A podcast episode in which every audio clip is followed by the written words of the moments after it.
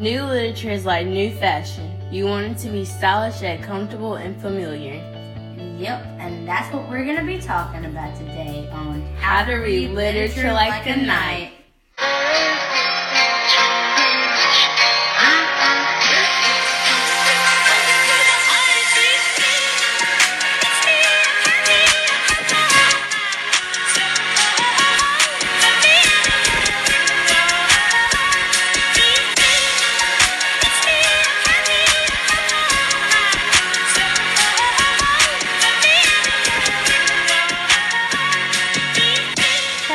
What's up, everybody? It's your host and co host, Bailey. And Amaya.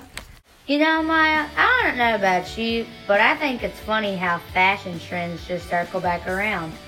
Like, for example, fanny packs. They used to be popular and our moms loved them.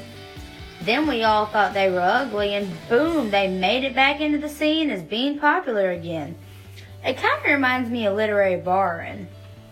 A lot of writers have this belief that to be the top selling authors, they have to pull lines and allude to authors like Homer and Shakespeare. What many of these writers do not realize is that not everyone will understand the message they are trying to portray. Simply because the readers are not familiar with the work that the authors refer to, writers cannot assume a common body of knowledge on the part of their readers, as Foster points out. Kiddie literature, as Foster calls, is needed for everyone to understand. Kiddie literature being our bedtime stories. How about we get a caller on the line to see what they think? We have Aaron Colgate calling from Tampa, Florida. So, Aaron, what do you think about literary borrowing? Literary borrowing. Isn't that plagiarism? You know, that's actually a pretty good question that a lot of people would have, but no. Literary borrowing is when you take a general idea of an author's and kind of add it into your own story and make it your own. To whereas plagiarism is when you take the author's exact words, exact ideas, exact characters, everything, and try to say that you came up with it. Oh, okay. That makes sense now. Thank you. Thanks for calling. Do you remember your parents reading you bedtime stories? Yeah, like the Three Little Pigs, Cinderella, The Princess and the Pea, and Jack and the Beanstalk. A good point to make here is that many bedtime stories turn into everyday media like plays, novels, films, television shows, and operas. Disney has actually done this with several of the Brothers Grimm fairy tales.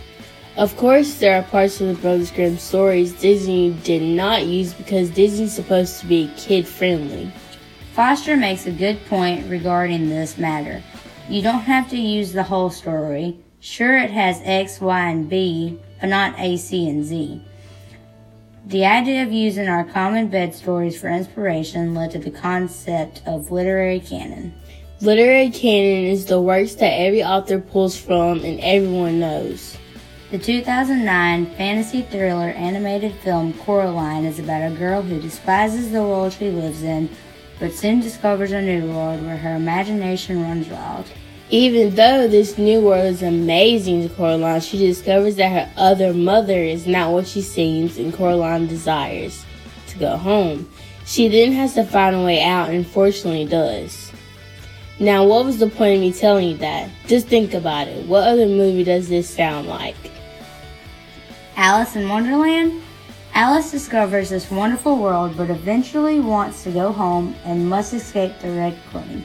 Making this connection helps the readers evaluate the depth and content of the work. Because we are familiar with Alice in Wonderland, we are comfortable connecting it to Coraline. In the end, Coraline was different from things we have seen before. It was pretty creepy, but the familiarity and strangeness set up to be a pretty interesting story.